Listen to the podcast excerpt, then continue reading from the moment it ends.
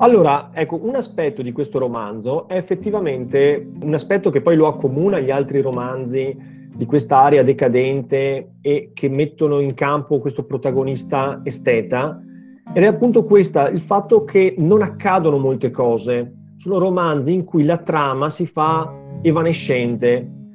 Eh, in effetti il riassunto dell'opera occuperebbe poche righe, L'elemento caratterizzante dell'opera è invece questa sovrabbondanza decorativa, questo gusto della collezione, si è parlato anche di collezionismo, nel senso appunto che il narratore che si fonde eh, ambiguamente con la figura del personaggio e con la figura dell'autore, per cui c'è questa strana corrispondenza tra autore, narratore e personaggio protagonista, il quale peraltro è al centro della scena, nel vero senso della parola, la occupa integralmente il piacere è il romanzo di Andrea Sperelli. Tutto è filtrato attraverso l'angolazione visuale, attraverso la sensibilità, attraverso lo spirito eletto di questa figura di esteta decadente e dunque in, eff- in effetti poco accade.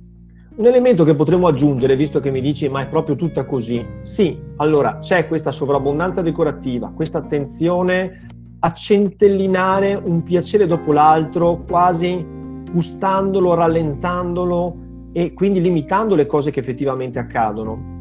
È il fatto appunto che il protagonista occupa integralmente la scena, non c'è spazio per altri personaggi e la trama è appunto per così dire evanescente. Potremmo dire anche questo, che il personaggio è completamente proteso a osservare, analizzare, gustare eh, le sensazioni squisite del suo animo eletto prodotte dalle circostanze occasionali della sua vita, al punto che è stato definito anche un personaggio inetto che anticipa un po' le caratteristiche dei personaggi primo novecenteschi, cioè un personaggio incapace a vivere, inadatto a vivere, privo di forza vitale, nel senso che è talmente ripiegato nella ricerca esasperata del piacere, di un piacere che si compiace di se stesso, che ricade stanco su se stesso come prostrato. Cioè una di, queste, una di queste caratteristiche, una delle caratteristiche di questi personaggi è appunto questa specie di ripiegamento mortuario che deriva dall'eccesso di piacere che rende queste persone inca- volubili, incapaci di volere tenacemente. Non sono persone che hanno una visione costruttiva della vita, che sono in grado di eh, esprimersi all'esterno con forza. Sono persone appunto che si circondano di cose belle, che vivono continuamente in una realtà artificiosa. Ciò se avete notato, quel convegno d'amore, o meglio quell'incontro, perché poi in effetti non si trasformerà in un convegno d'amore, ma è studiatissimo, c'è un senso dell'artificioso, del falso, dello studiato, dell'artistico, perché la vita si acconcia all'arte e perché la vita diventi come l'arte deve essere studiatissima, calcolatissima e deve continuamente essere sottoposta all'analisi. Questo personaggio è ripiegato su se stesso in una perpetua autoanalisi che ha come finalità quella di cogliere ogni, ogni stilla di piacere, ma questo gli impedisce di vivere e in un certo senso provoca in lui una sorta di disgusto di sé. È così sovraccarico di conoscenze, di un sapere, di un gusto squisito, che non è in grado di produrre niente. Questo, questo suo modo di vivere lo rende sterile, è incapace di fare qualcosa di generoso, di attivo. E dunque è un personaggio dalla volontà debolissima, così come vediamo con le persone viziose che sono imprigionate nel piacere. Non è in grado di eh, esprimersi all'esterno, vive una vita interiore tortuosa, magmatica, eh, ipertrofica e non è in grado invece di vivere la vita con schietta naturalezza, aderendo, quindi c'è come un diaframma sempre tra lui e la vita, perché nell'agire, nel vivere, confronta continuamente le sue azioni, le azioni degli altri e le situazioni con un suo modello interiore che rinvia ad opere d'arte, quindi rimane chiuso in una specie di circolo interiore dal quale non riesce a uscire. Quindi un elemento fondamentale del romanzo è appunto questo, osservare la vita filtrata da una mente raffinatissima, sofisticatissima, che ha provato e si studia di provare tutte le forme di piacere e queste forme di piacere finiscono per impoverirlo, per eh, spingerlo sulla strada della perversione, perché lo sappiamo come sono i piaceri, quando abbiamo provato i piaceri più semplici, più naturali, essi non ci soddisfano più, ci stancano, abbiamo bisogno di nuovi modi di provare delle sensazioni che siano più, sempre più elette, sempre più sofisticate, sempre più mh, mm, eh, dire, distanti dall'ordinarietà della nostra vita. E dunque la strada è quella della perversione, del sadismo, del sadomasochismo, della crudeltà. E si, ci si chiude in se stessi, ecco, quindi è un personaggio che è per così dire prigioniero di se stesso, che ha una volontà di morte. Questo è un elemento che D'Annunzio supererà attraverso l'introduzione di eh, aspetti che riguardano il superuomo, della, della filosofia nicciana del superuomo. Pavaro.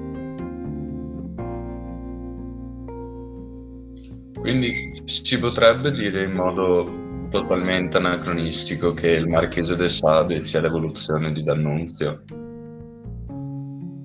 Eh, beh, c'è sicuramente del sadismo, in, uh, non, non, dico in D'Annunzio, nell'Andrea Sperelli, però poi se andiamo a vedere la vita di D'Annunzio vediamo come si è evoluta in senso autodistruttivo. Quindi la ricerca del piacere e la sconfessione dell'etica come criterio di guida nella, nelle scelte individuali conduce alla ricerca del piacere per il piacere e il piacere ha bisogno di forme sempre nuove, non si accontenta mai di se stesso e dunque è naturale che sfoci verso una deriva che possiamo dire di perversione, di patologia, di crudeltà, dalla quale trarre delle forme sempre più perverse di piacere.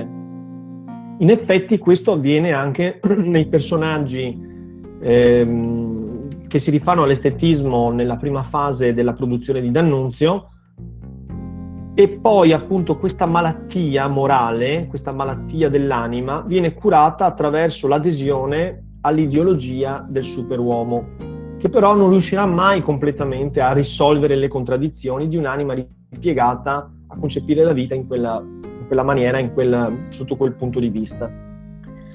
Poi volevo dire qualcosa anche riguardo, quindi dunque per rispondere alla domanda di Daniel, non è che nel romanzo non accada niente perché noi vedremo, seguiremo le vicissitudini di questo personaggio tra duelli, ci sarà un ferimento, Elena Muti gli volterà le spalle perché è venuta a raccontargli, a dirgli che si è allontanata dalla città di Roma, ha sposato una persona anziana ripugnante dal punto di vista morale, ma estremamente ricca e dunque per questa Elena Muti la vita ha un senso soltanto se è possibile disporre di grandi quantità di denaro per vivere come si vuole, come si desidera. Quindi eh, lo Sperelli sarà estremamente deluso perché si renderà conto che l'amore eh, celeste, sublime, che lui pensava Elena nutrisse nei suoi confronti, in effetti è stato sacrificato sull'altare del, della convenienza economica. Dopodiché comincia il corteggiamento con un'altra donna che si chiama Maria Ferres, che sembra essere l'opposto di Elena Muti Tanto è vero appunto che abbiamo anche questi due nomi che sembrano abbastanza una spia, no? cioè Elena sembrerebbe rifarsi a Elena di Troia, cioè la donna fatale, mentre Maria sembrerebbe rifarsi, proprio grazie al suo nome, al modello femminino della, della vergine, insomma, della donna casta, della donna eh, legata al nucleo familiare, della donna onesta, capace di redimere con la funzione di donna angelo. Quindi ci sarà un corteggiamento da parte di Andrea Sperelli nei confronti di questa, di questa Maria Ferres, che inizialmente viene corteggiata come la donna che può salvarlo, può tirarlo fuori da quella, quel baratro di corruzione di vizio nel quale si sprofonda quando il criterio guida della propria vita è il piacere. E poi c'è una scena finale che non voglio raccontarvi perché spero di poterla leggere insieme a voi. Yob.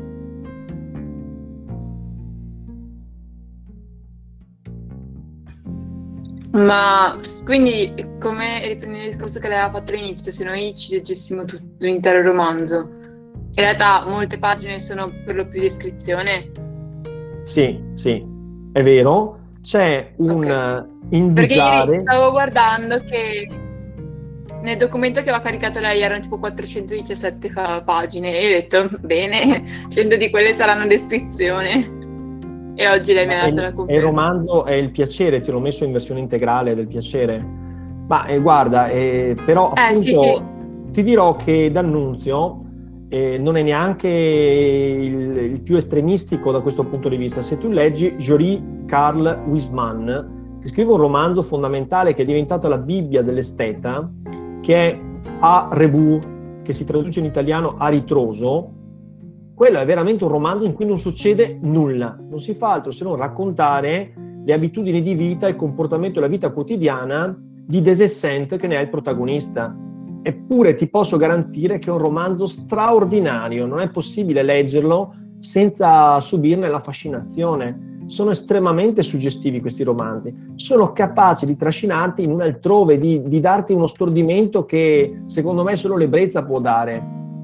E poi eh, dipende sicuramente anche dal, dal patrimonio culturale di partenza, dal tuo livello e dalla tua capacità di eh, cogliere insomma la bellezza di questi romanzi, ma ti portano in un vortice psichedelico che è magnetico e quando uno ne ha letto alcune pagine poi non, non riesce a staccarsi.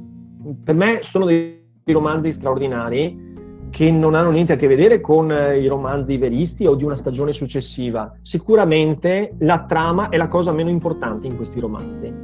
La parte più importante è la loro ricchezza immaginosa, la loro capacità di sprofondarti all'interno di una visione sofisticata, elegantissima, squisita e letta. Matilde Serao, tra l'altro, ha dato una definizione abbastanza precisa di questi nuovi personaggi che popolano i romanzi già a partire dalla metà degli anni Ottanta, ma che diventeranno prevalenti, diciamo, alla metà degli anni 90 dell'Ottocento. Poi con il Novecento qualcosa cambia, ma un po' come abbiamo detto riguardo al romanticismo, le caratteristiche del decadentismo proseguono anche nei decenni successivi, per cui il decadentismo non se ne va mai completamente. Il decadentismo parla ancora un linguaggio che è estremamente fascinoso e che noi comprendiamo benissimo perché siamo ancora dentro a quella forma di cultura. Li definisce cavalieri dello spirito, personaggi eccezionali per cultura, sensibilità e temperamento, capaci di elevarsi al di sopra della morale comune e di attingere a piaceri dei sensi e dello spirito preclusi alle persone ordinarie. Va bene? Inizia quindi il filone spiritualista ed estetizzante. Quali sono le caratteristiche di questo romanzo spiritualista ed estetizzante che occupa i decenni a cavallo tra la fine dell'Ottocento e l'inizio del Novecento? Abbiamo detto, cerchiamo di riepilogarli in una forma organizzata. In primo luogo, la crisi del verismo che si consuma a partire dal Novecento non si producono più romanzi o novelle di stampo veristico, che rimangono quindi delle forme narrative pienamente ottocentesche, cosa che non si può dire per questi personaggi, perché effettivamente non soltanto in Italia la dimensione del romanzo decadente è internazionale, è europea, tocca personaggi come per esempio Proust, come, come eh, Oscar Wilde, come Wiseman, Comunque le caratteristiche sono personaggi secondari evanescenti, praticamente delle comparse, che servono soltanto a mettere in evidenza l'eccezionalità, la straordinarietà, la sensibilità, ehm, l'elemento unico e imponderabile del grande protagonista, che filtra tutto e come una spugna filtra centellinando ogni piccola goccia di piacere che lo circonda il protagonista è un fustigatore della mediocrità, della normalità e dunque anche una visione antidemocratica. Ritiene che ci sia una differenza netta tra persone dotate di questa capacità di cogliere la bellezza in tutti i suoi aspetti e invece la mediocrità, la bruttezza, soprattutto della classe borghese, di un mondo essi, nel quale essi non si riconoscono, per cui c'è anche una sorta di isolamento, di solitudine di questi personaggi che viene elevata a valore perché essi si sentono superiori agli altri, però contemporaneamente sono un corpo estraneo rispetto a una società operosa, proiettata all'esterno, magari volgare e triviale, ma costruttiva che produce qualcosa di concreto. Poi abbiamo appunto questi personaggi che si protendono verso la bellezza considerata una forma di ideale da non mescolarsi, che non va mai compromessa con l'utile. quindi c'è il disprezzo della mediocrità, dell'utilitarismo, della incultura.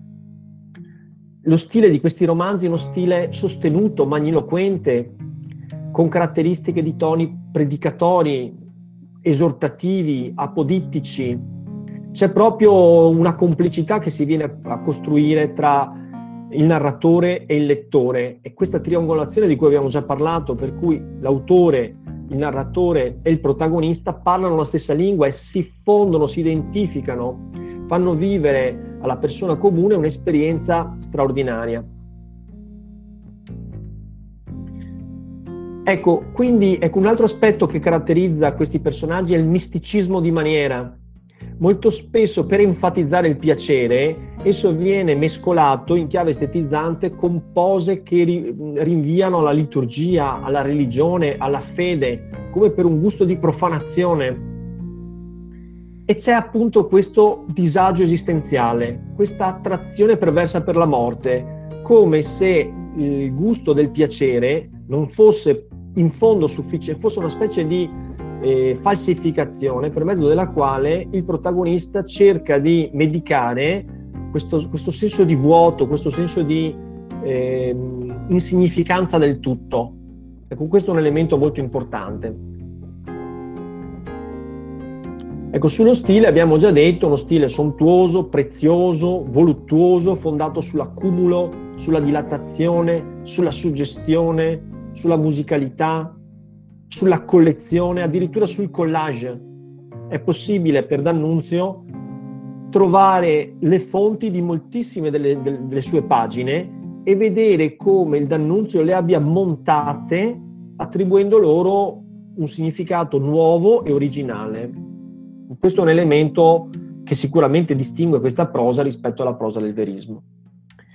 Ecco, forse non abbiamo detto ancora abbastanza sul personaggio femminile, Elena Muti. Elena Muti è l'alter ego femminile di Andrea Sperelli. È una femme fatale, una donna fatale, è una donna vampiro, è una donna manipolatrice. Possiamo fare riferimento, se vogliamo utilizzare un um, personaggio della mitologia antica, alla maga Circe è una donna che si approfitta degli uomini, che toglie loro, sottrae loro ogni energia vitale, ogni linfa. È una donna lussuriosa, una donna perversa, una donna crudele. E anche lei è un'abile calcolatrice, è una seduttrice e contemporaneamente eh, vive nell'ipocrisia, nell'inganno nell'inganno che tende agli altri, cercando di farsi prendere per una donna invece spirituale, per un'anima candida, per una donna innocente. In realtà è lei che manipola, lei che gestisce la situazione in maniera tale da diventare una forma di ossessione e anche ha dei tratti di perversione. L'abbiamo visto già in quella breve lettura che abbiamo fatto nella giornata di ieri, quando abbiamo visto Elena Muti dopo la giornata d'amore, dopo la nottata nell'alcova, che si divertiva a spostare eh, i ceppi di legno nel fuoco tra gli alari, eh, come dimostrando che lei era in grado di attizzare qualunque fiamma, e poi l'abbiamo vista con crudeltà sfogliare questi bellissimi fiori, non curandosi del, diciamo quasi con perversione, non curandosi della sofferenza che provocava questi bei fiori intatti che qualunque donna dovrebbero imporre invece quella, quella specie di incanto, come se volesse gareggiare con i fiori stessi, affermando la propria superiore bellezza rispetto al fiore. È una donna dunque vampiro, ecco, la possiamo definire così, che porta gli individui a perdere se stessi e a rischiare la morte, a desiderare la morte, morire tra le sue braccia, ma è anche lei priva di eh, dirittura morale. È una donna che ha eletto a sua volta il piacere personale come unica fonte, come unico criterio regolativo della sua vita. Quindi la femme fatale insieme all'esteta completamente ripiegato sul piacere che diventa un inetto a vivere.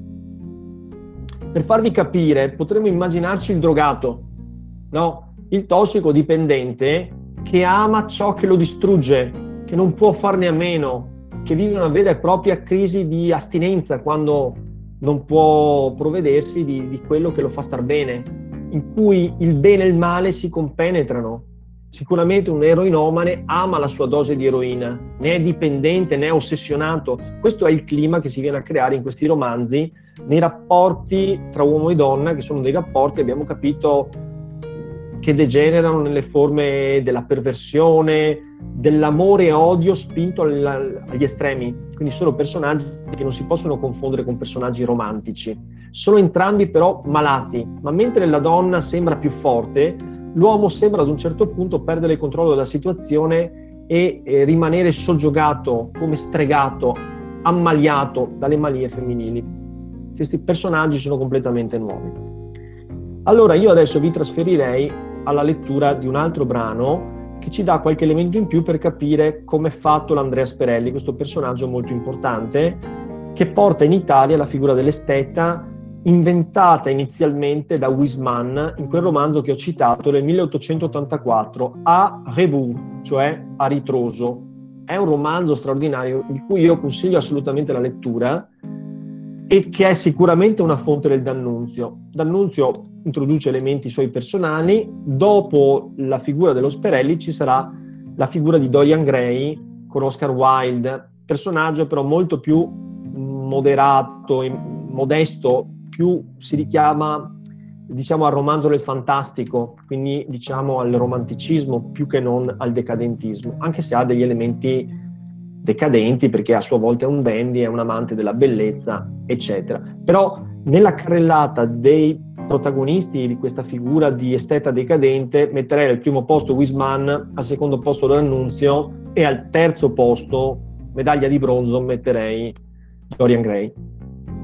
Allora vi metto in condivisione il documento. Tra l'altro voi lo potete seguire nel libro di testo a pagina 388. Forse vi è più comodo così. Però io lo condivido per eh, così, per comodità anche vostra, insomma. Eccolo qui.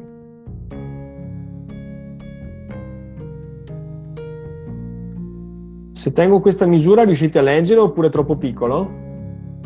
Uh, io riesco a leggere, non so gli altri. Anch'io proprio, sono dal computer e riesco a leggere. Puoi ripetere la pagina? 388 dal libro.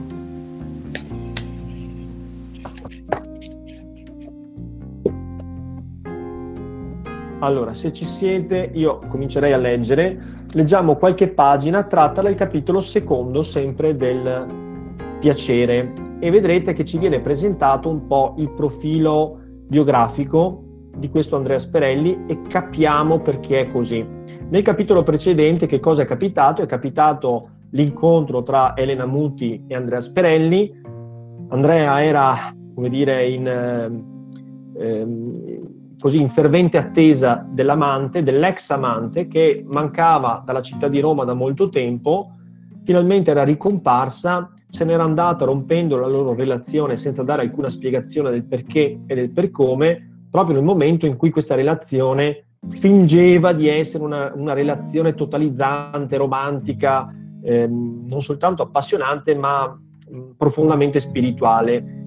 In effetti, Andrea Sperelli, dopo la partenza di Elena Muti, non aveva provato alcuna mancanza insomma, nei confronti di questa donna e questo dimostrava a se stesso che tutto era simulazione dentro di lui, le cose venivano caricate, esagerate, esasperate affinché potessero eh, assomigliare il più possibile a un romanzo, a una tragedia, a un dramma, cioè a un'opera d'arte in sostanza.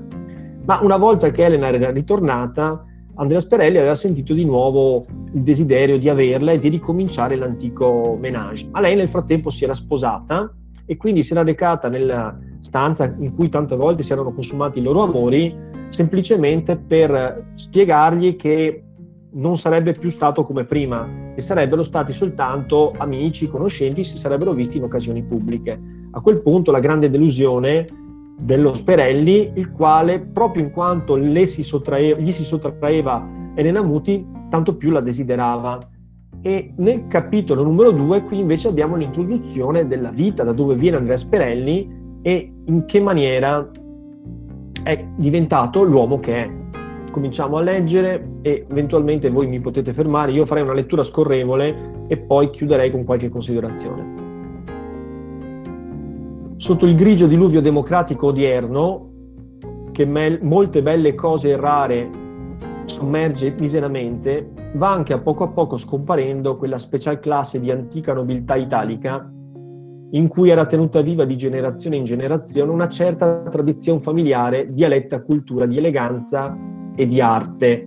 Vedete subito il primo capitolo, il primo paragrafo, l'attacco all'avvento della democrazia. Non dimentichiamoci che negli anni 10 il Giolitti dà il suffragio universale e qui lo Sperelli, o meglio il narratore che ci racconta dello Sperelli, ma che finisce per confondersi con lo Sperelli, ci dice che in realtà questa è una degenerazione dei tempi moderni, perché la democrazia fa scomparire le più grandi e le più lette tradizioni familiari di eleganza, di cultura e di arte. A questa classe che io chiamerei arcadica, perché rese appunto il suo più alto splendore nell'amabile vita del XVIII secolo, appartenevano gli sperelli, l'urbanità, l'atticismo, l'amore delle delicatezze, la predilezione per gli studi insoliti, la curiosità estetica, la mania archeologica, la galanteria raffinata, erano nella casa degli Sperelli qualità ereditarie. Un Alessandro Sperelli nel 1466 portò a Federico d'Aragona, figliuolo di re Ferdinando, re di Napoli, e fratello d'Alfonso, duca di Calabria, il codice in foglio contenente alcune poesie men rozze dei vecchi scrittori toscani, che Lorenzo de' Medici aveva promesso in Pisa nel 65. E quello stesso Alessandro scrisse per la morte della divina Simonetta, in coro con i doti del suo tempo, una elegia latina, malinconica e abbandonata, a imitazione di Tibullo. Vedete riferimento a autori e poeti antichi che però non sono i classici, sono autori dell'età Ehm, d'argento, insomma non dell'età aurea, sono dunque autori già decadenti in un certo senso. Un altro Sperelli, Stefano, nel secolo medesimo, fu in Fiandra in mezzo alla vita pomposa, alla preziosa eleganza, all'inaudito fasto borgognone, ed ivi rimane, rimase alla corte di Carlo il Temerario, imparentandosi con una famiglia fiamminga. Un figliuol suo, giusto, praticò la pittura sotto gli insegnamenti di Giovanni Gossaer, e insieme col maestro venne in Italia, al seguito di Filippo di Borgogna, ambasciatore dell'imperatore Massimiliano presso il Papa Giulio II nel 1508. Dimorò a Firenze, dove il principale ramo della sua stirpe continuava a fiorire, ed ebbe a secondo maestro Piero di Cosimo, quel giocondo e facile pittore, forte ed armonioso colorista, che risuscitava liberamente col suo pennello le favole pagane questo giusto fu non volgare artista, ma consumò tutto il suo vigore in vani sforzi per conciliare la primitiva educazione gotica con il recente spirito del Rinascimento. Verso la seconda metà del secolo XVII, la casata degli Sperelli si, si trasportò a Napoli. Ivi nel 1679 un Bartolomeo Sperelli pubblicò un trattato astrologico De Nativitatibus, nel 1720 un Giovanni Sperelli diede al teatro un'opera buffa intitolata La Faustina e poi una tragedia lirica intitolata Progne. Nel 1756 un Carlo Sperelli stampò un libro di versi amatori in cui molte classiche lascivie erano rimate con l'eleganza oraziana allora di moda. Miglior poeta fu Luigi ed uomo di squisita galanteria alla corte del re Lazzarone e della regina Carolina. Verseggiò con un certo malinconico e gentile epicureismo assai nitidamente e da moda fine amatore ed ebbe avventure in copia, talune celebri come quella con la marchesa di Bugnano, che per gelosia si avvelenò, e come quella con la contessa di Chesterfield, che morta etica egli pianse in canzoni, odi, sonetti ed elegie suavissime, sebbene un poco frondose. Il conte Andrea Sperelli Fieschi d'Ugenta, unico erede, proseguiva la tradizione familiare. Egli era in verità l'ideal tipo del giovin signore italiano del XIX secolo, il legittimo campione di una stirpe di gentiluomini e di artisti eleganti, ultimo discendente di una razza intellettuale. Egli era, per così dire, tutto impregnato d'arte, la sua adolescenza, nutrita di studi vari e profondi, parve prodigiosa. Egli alternò fino a vent'anni le lunghe letture, quei lunghi viaggi in compagnia del padre e poté compiere la sua straordinaria educazione estetica sotto la cura paterna, senza restrizioni e constrizioni di pedagoghi. Dal padre, appunto, ebbe il gusto delle cose dell'arte, il culto appassionato della bellezza, il paradossale disprezzo dei pregiudizi, l'avidità del piacere. Questo padre, cresciuto in mezzo agli estremi splendori della corte borbonica, sapeva largamente vivere. Aveva una scienza profonda della vita voluttuaria e insieme una certa inclinazione byroniana al romanticismo. Fantastico. Lo stesso suo matrimonio era avvenuto in circostanze quasi tragiche, dopo una furiosa passione. Quindi egli aveva turbata e travagliata in tutti i modi la pace coniugale. Finalmente si era diviso dalla moglie ed aveva sempre tenuto seco il figliuolo viaggiando con lui per tutta l'Europa. L'educazione di Andrea era dunque per così dire viva, cioè fatta non tanto sui libri quanto in cospetto delle realtà umane. Lo spirito di lui non era soltanto corrotto dall'alta cultura, ma anche dall'esperimento. Vedete il decadentismo, qua si parla proprio di corruzione. E in lui la curiosità diveniva più cupa come più si allargava la conoscenza. Fin dal principio egli fu prodigo di sé, poiché la grande forza sensitiva onde egli era dotato non si stancava mai di fornire tesori alle sue prodigalità. Ma l'espansione di quella sua forza era la distruzione in lui di un'altra forza, della forza morale che il padre stesso non aveva ritegno a deprimere. Ed egli non si accorgeva che la sua vita era la riduzione progressiva delle sue facoltà, delle sue speranze, del suo piacere, quasi una progressiva rinunzia, e che il circolo gli si stringeva sempre più d'intorno, inesorabilmente sebben con lentezza. Il padre gli aveva dato, tra le altre, questa massima fondamentale. Bisogna fare la propria vita come si fa un'opera d'arte. Bisogna che la vita di un uomo di intelletto sia opera di lui. La superiorità vera è tutta qui. Anche il padre ammoniva, bisogna conservare ad ogni costo intiera la libertà fin nell'ebbrezza, la regola dell'uomo di intelletto, eccola, avere, non averi, che significa possedere e non essere posseduto. Andiamo avanti ancora un attimo. Anche diceva il rimpianto è il vano pascolo di uno spirito disoccupato.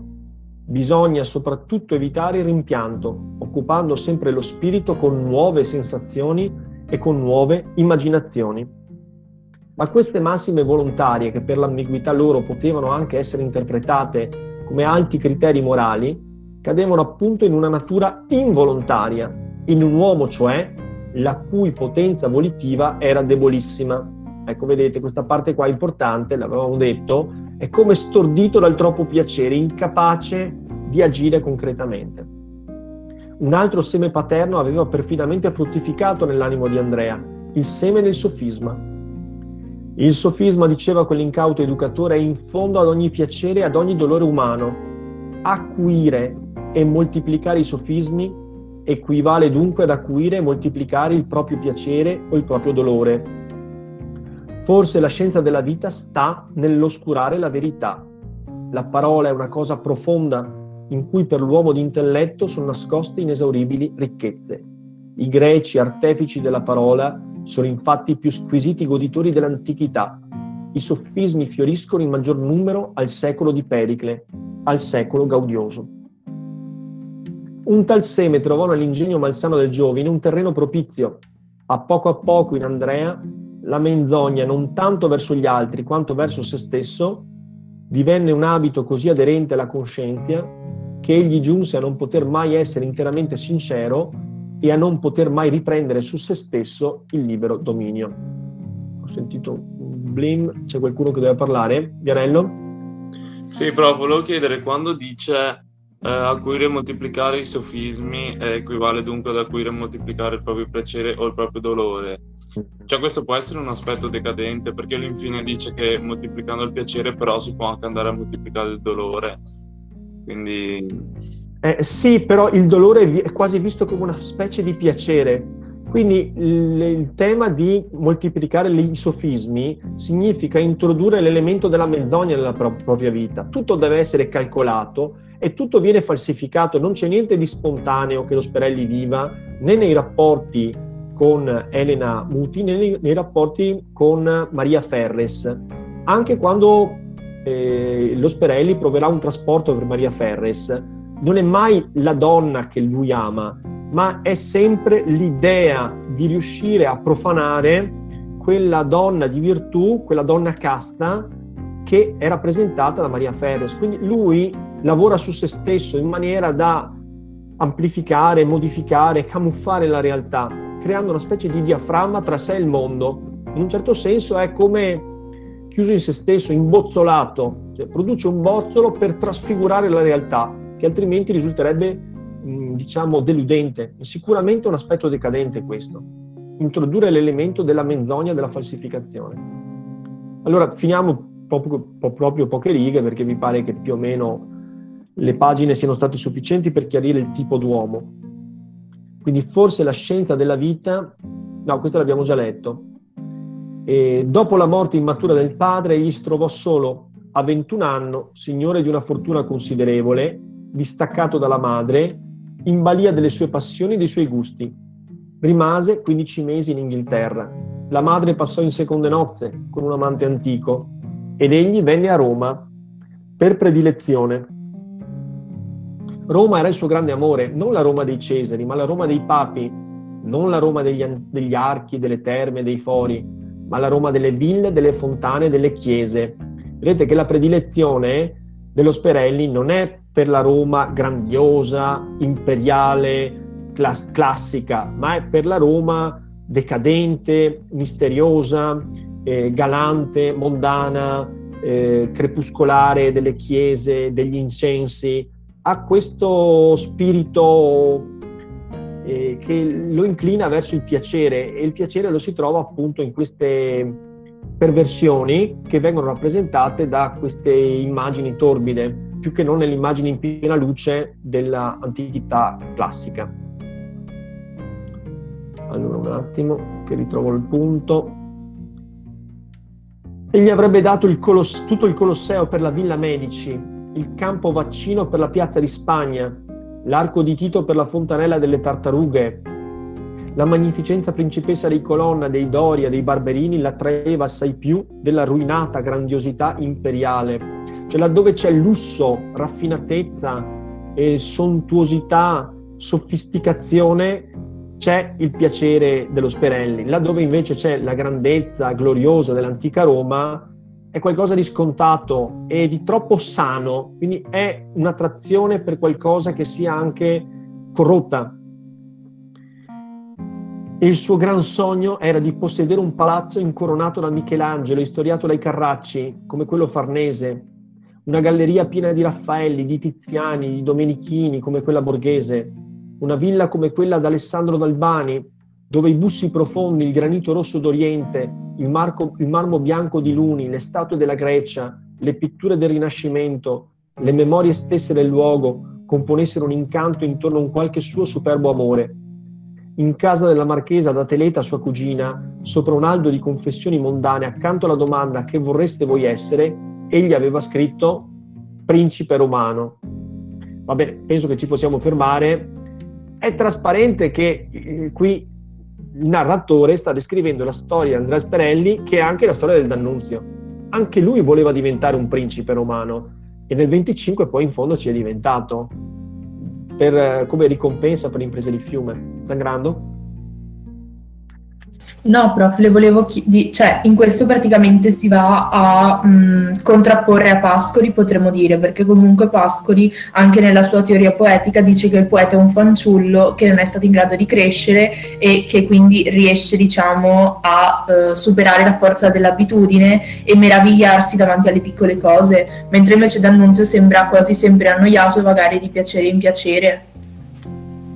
Sì, infatti, però allora io direi questo, che il Pascoli cerca di regredire a una condizione infantile quasi precosciente, cercando di avere un rapporto spontaneo e naturale con eh, l'ambiente ma anche mitopoietico, nel senso che il Pascoli cerca il significato recondito delle cose, ha questa visione magica, immaginosa, in cui ogni cosa può dare un trasalimento, può stupire, può eh, attivare un cortocircuito interiore. In D'Annunzio abbiamo invece un protagonista esteta che è sovraccarico di delizie e di piaceri che sembrano quasi derivargli da, per via genealogica, per via dinastica. Cioè lui è l'ultimo di una lunga serie di uomini di intelletto, di cultura e di gusto che hanno anche fatto arte, sempre un'arte preziosa, eh, in un certo senso appunto decadente, mai un'arte vigorosa, sana,